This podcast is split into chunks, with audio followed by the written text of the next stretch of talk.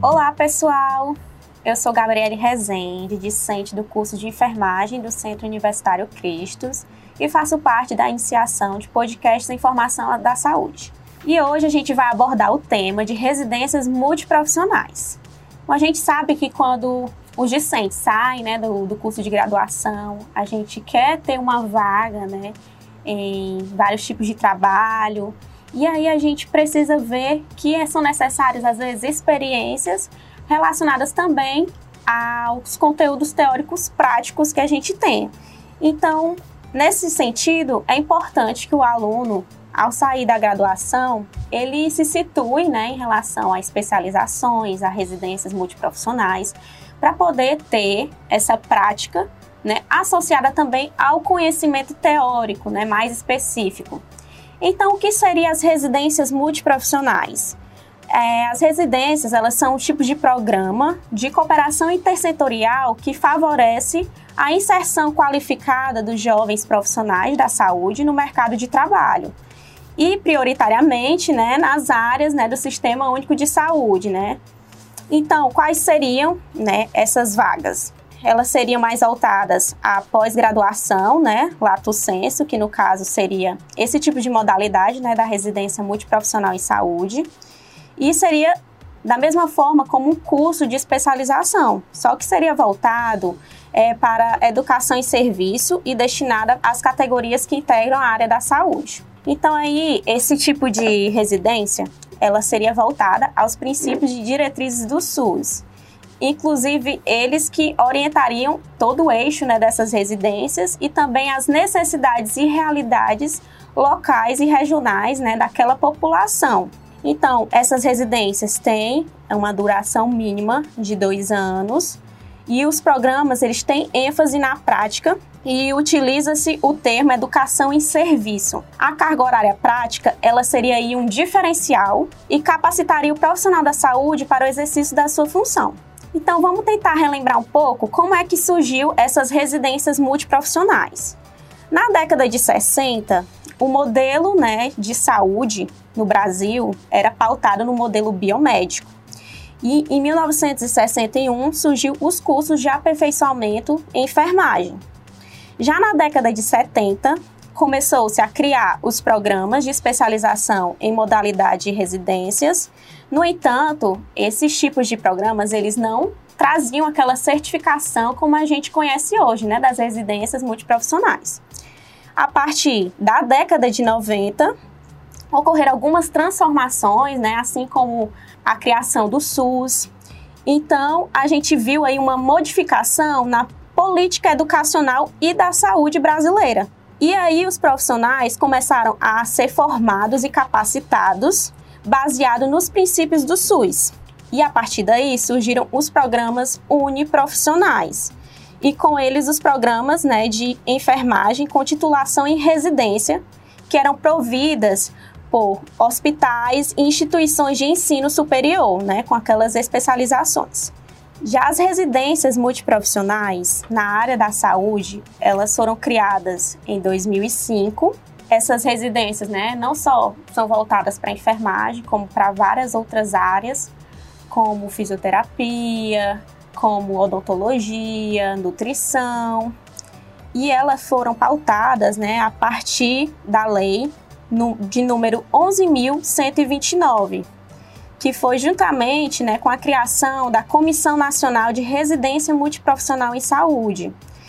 E essa comissão ela foi criada já no intuito de tentar regulamentar e credenciar os cursos de residência uniprofissional e multiprofissional.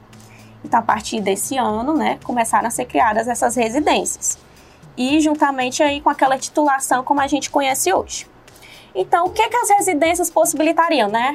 Eu conseguir entrar numa residência, o que que isso iria me ajudar, o que isso ia fazer para minha experiência profissional, né? O que isso iria trazer de conhecimentos para mim. Eu teria uma maior aquisição, né, de segurança profissional e também uma maior qualificação enquanto enfermeira, né? Para intervir de forma a atender às necessidades da minha população, né? Então, quais seriam os atores né, nesse processo de ensino? Durante a residência, esse estudante ele é imerso, né, tanto na prática quanto na teoria.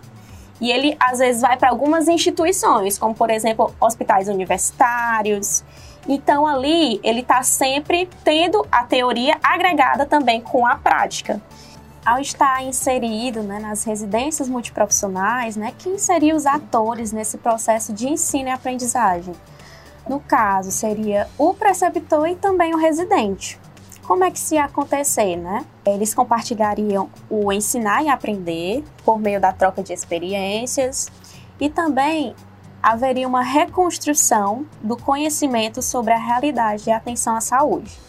Então, o residente, ele atuaria sobre a supervisão né, do preceptor, que é o docente, e seria responsável, né, ele, pela organização do processo de aprendizagem e orientação técnica, permitindo que esse residente aliasse a teoria à prática, né, da assistência cotidiana ali inserida naquela comunidade. E como que eu faria para participar de uma residência multiprofissional? No caso, cada residência tem o seu processo seletivo e isso varia muito de acordo com cada instituição. Mas a gente teria que ver né, as normativas do, de cada edital, Normalmente, eles seguiriam algumas etapas. Podem ser provas objetivas, discursivas, e elas albergariam os conhecimentos gerais e específicos da sua área, né? Seja da enfermagem, da fisioterapia. E também analisariam o seu currículo. Geralmente também eles fazem algumas entrevistas né, em defesa da área. Nessa etapa vai consistir em uma análise de toda a trajetória acadêmica desse profissional e também na defesa do porquê ele escolheu aquela área de atuação para poder se especializar. Também são utilizadas provas práticas, mas também vai depender de acordo com cada instituição e elas seriam aplicadas apenas em alguns casos. Essas provas de residência, elas são bem desafiadoras, né, no contexto, e você precisa muito se preparar. Então, o primeiro passo seria você decidir qual a área de atuação que você iria querer seguir e também irá pesquisar os editais disponíveis, ver as normativas, para poder se preparar muito bem antes de realizar essa prova. Cada carga horária, né, de residências, elas geralmente são 80%, né, de carga horária dedicada a práticas e 20% para estratégias educacionais teóricas. Então, assim, a maior parte da sua especialização, que você sa sairia especializado durante essa residência, seria com muita prática associada. Então, esse seria muito diferencial em relação às outras especializações. E ao todo, são 5.760 horas mínimas de aprendizado né, durante essa residência e ela também seria constituída por uma bolsa de remuneração. Essa bolsa, ela precisa ser analisada, né, pesquisada por vocês, vocês podem pesquisar. Geralmente, ela sofre algumas atualizações é, com o passar do tempo, tá certo? Mas os residentes recebem uma bolsa de remuneração, né, para estar ali e se dedicar o máximo àquela especialização. E quais seriam os benefícios né, após você concluir essa residência? Bom, a residência, além de formar profissionais qualificados né, para atuar no SUS, no Sistema Único de Saúde, ela vai incentivar a incorporação do meio científico na prática diária desse residente, através do estímulo às pesquisas científicas. E com toda essa experiência adquirida, né, das práticas, como a gente viu que foi era 80% né, da carga horária que eram direcionadas as práticas, essa atuação desse residente durante esses dois anos, né, nos trabalhos desenvolvidos, o tornaria um especialista que teria muito mais prática associada ao conhecimento técnico é, teórico. E isso seria o diferencial em relação aos outros profissionais, né, que estariam aí no mercado de trabalho, ao conseguir novas vagas, né, de emprego. E assim, depois que você termina essa residência, né, você pode sim ter essa experiência comprovada e conseguir sim vagas muito boas de emprego. Então é uma ótima experiência, uma ótima oportunidade. Inclusive, eu quero muito fazer a residência. Ainda não decidi qual a área que eu quero, mas eu acho que é sim muito é, benéfico né, para nós, enquanto profissionais da saúde, não só da área da enfermagem, mas para todas as áreas. E na próximo podcast, gente, a gente vai continuar sobre esse tema, tá? Falando sobre algumas áreas de atuações e também vamos trazer um convidado especial para falar um pouco de uma área específica para vocês, tá certo? Espero que vocês tenham gostado e aguardem até a próxima.